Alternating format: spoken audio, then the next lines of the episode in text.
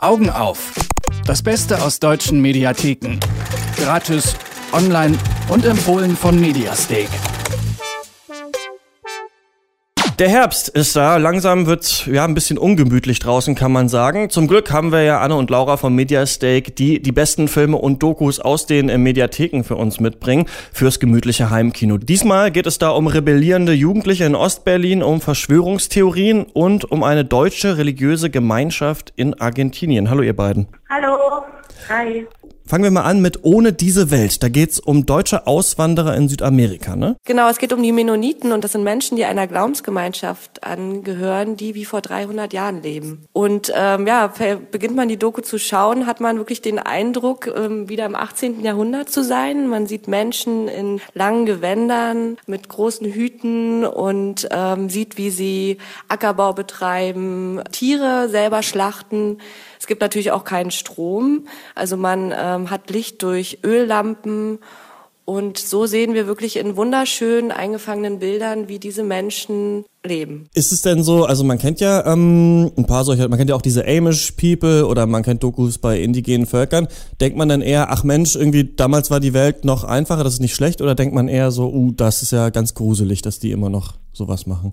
Also einfacher ist deren Leben auf keinen Fall. Das ist ja auch der Grund, warum sie sich so dem Fortschritt entsagen. Denn in ihrem Glauben ist es so, dass man, ähm, je mehr man leidet, umso näher ist man halt auch Gott. Und um Gott nicht zu vergessen, verzichtet man. Sie machen sich das Leben, wie gesagt, durch ihre äh, Art und Weise, wie sie leben, schwerer. Also sie verzichten ja ganz bewusst auf Autos und auch auf Geräte, die den Ackerbau viel einfacher machen würden. Und ja, für einen selbst ist das erstmal ein bisschen äh, absonderlich, weil man wirklich auch die Welt äh, ein bisschen unheimlich findet. Aber es ist total faszinierend und sehr schön zu sehen, wie, wie diese Menschen zusammenhalten und eigentlich unsere Welt in Frage stellen. Haben die auch Kontakt zu unserer Welt? Also, ähm, oder sind die da ganz irgendwo? Ja. Genau, also die Nachbarn ähm, fahren auch regelmäßig in die Kolonie, um dort ihre Autos reparieren zu lassen von den Mennoniten. Und ähm, sie kaufen auch Fleisch von den Leuten ab. Und also sie sind ganz nah mit der modernen Welt in Kontakt. Und deswegen ist es natürlich auch für die jüngeren Leute in der Kolonie immer fragwürdiger, warum sie denn so anders leben müssen als alle Menschen da draußen. Ah, das, ist, das bekommt man dann auch mit, dass es Jüngere gibt, die das ein bisschen in Frage stellen, das Leben. Genau, weil zum Beispiel ähm, ist auch ganz interessant, Telefone zum Beispiel oder der Fernseher und das Internet, das sind ähm, Dinge, die verboten sind in der Religion. Aber man darf schon mal sich das Telefon leihen beim Nachbarn. Und das stellt dann auch ein Junge in Frage, wieso man es dann dann doch nutzen darf und nicht ähm, einfach dann auch besitzt. Kommen wir mal zur nächsten Dokumentation, die Weltherrschaft, eine Doku über Verschwörungstheorien heißt die.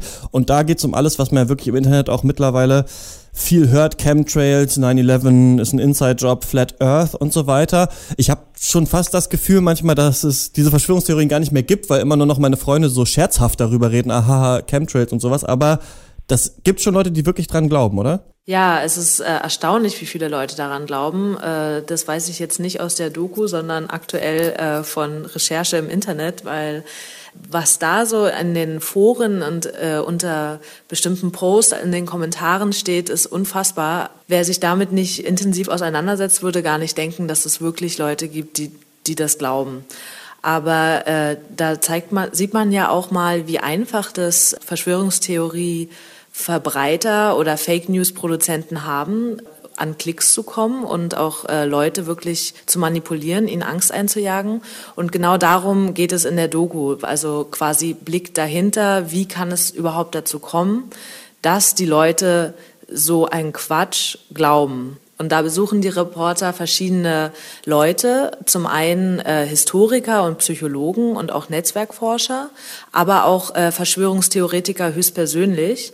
Und was ich auch sehr spannend fand, äh, sie fahren auch zum Beispiel nach Mazedonien ins Trump Valley, so wird es genannt, weil hier saßen vor einem Jahr während des US-Wahlkampfs die Fake News Produzenten, die diese ganzen äh, Sachen über Hillary Clinton geschrieben haben, über die Demokraten. Die haben natürlich einmal den Profit im Auge gehabt. Das erklärt der eine auch ganz äh, straight in die Kamera. Ja, je mehr äh, Klicks wir haben, desto mehr haben wir auch verdient und wie, wie sie das auch produziert haben. Zum anderen waren die Artikel aber in so perfektem Englisch geschrieben, dass man gar nicht glauben kann, dass ein paar junge Leute aus Mazedonien tatsächlich diese News produziert haben, sondern am Ende wahrscheinlich nur hochgeladen und die kamen äh, dadurch, dass sie ja Trump in die zugute kamen, höchstwahrscheinlich von den Republikanern oder irgendjemand, der äh, wollte, dass Trump gewinnt. Die Rolle der boshaften Verschwörer wird besonders gerne mit den Freimaurern besetzt. Sie sind die unfreiwilligen Hauptdarsteller in unzähligen Verschwörungstheorien. Es heißt, sie würden eine neue Weltordnung unter jüdischer Führung anstreben, die Massenmedien kontrollieren und den Teufel anbeten. Unter anderem hätten sie die französische Revolution herbeigeführt, sich durch unterschiedliche Symbole auf dem 1-Dollarschein verewigt und den Klimawandel erfunden. Die Liste kann ewig fortgesetzt werden. Was geschieht wirklich in den Logen der Freimaurer? Wie geheim ist ein Orden, dessen Adresse im Telefonbuch steht?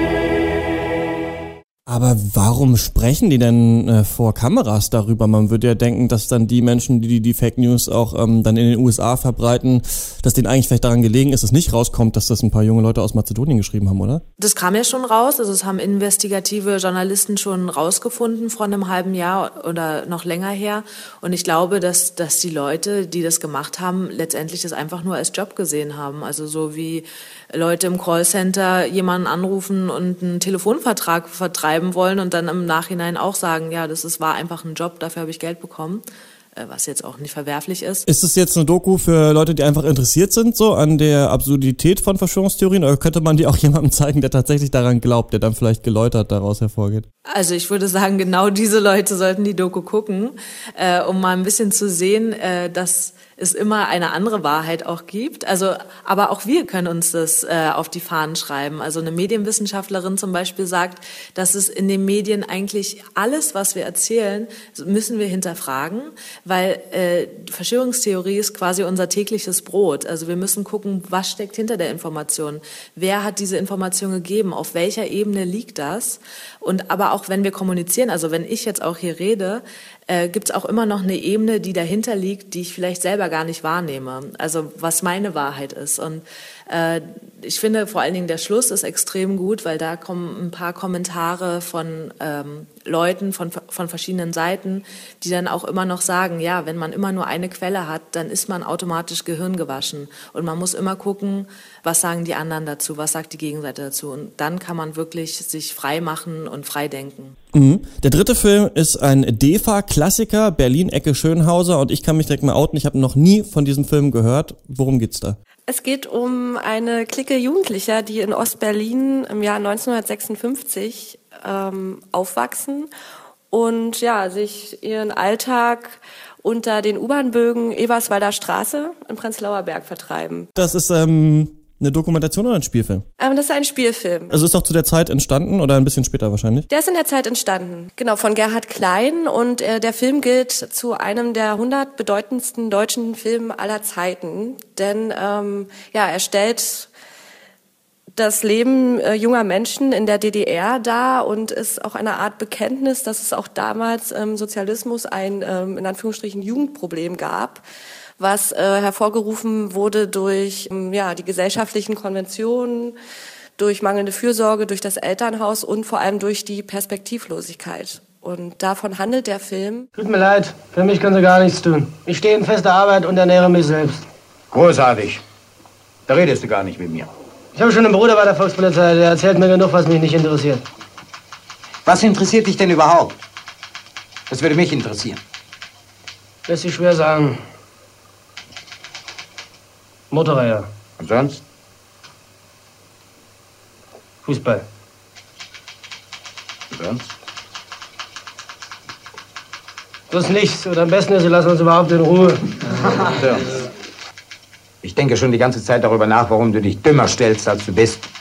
Und wahrscheinlich sind ja dann auch schöne historische Aufnahmen aus Berlin drin, aber warum sollte man sich den Film vielleicht noch angucken? Ja, also die, die ähm, Geschichte um die Freunde ist ähm, sehr spannend erzählt, aber ein großes Plus für den Film ist auf jeden Fall der nostalgische Aspekt. Also wenn man, auch wie ich, ähm, in Prenzlauer Berg aufgewachsen ist und viel an der Eberswalder Straße auch äh, seine Jugend verbracht hat, dann ähm, sind die tollen Aufnahmen von damals auf jeden Fall was ganz Tolles. Die Filme Berlin, Ecke, Schönhauser, Die Weltherrschaft, eine Doku über Verschwörungstheorien und ohne diese Welt.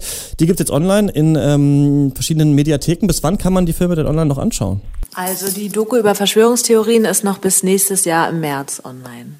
Ohne diese Welt ist noch bis zum 17. Oktober online und Berlin-Ecke Schönhauser ist noch bis zum 20. Mai 2018 online. Also noch genug Zeit, sich den tollen Film anzuschauen. Genau, ein bisschen Zeit hat man noch. Die Links gibt's natürlich wie immer auf mediastake.com. Das waren Anne Krüger und Laura Pohl von Mediastake. Die empfehlen uns hier jede Woche die besten Filme, Serien und Dokus aus den deutschen Mediatheken. Danke ihr beide. Dankeschön. Tschüss. Augen auf. Das Beste aus deutschen Mediatheken. Gratis, online und jede Woche auf Detektor FM. Noch mehr Tipps gibt's jeden Tag auf mediastake.com.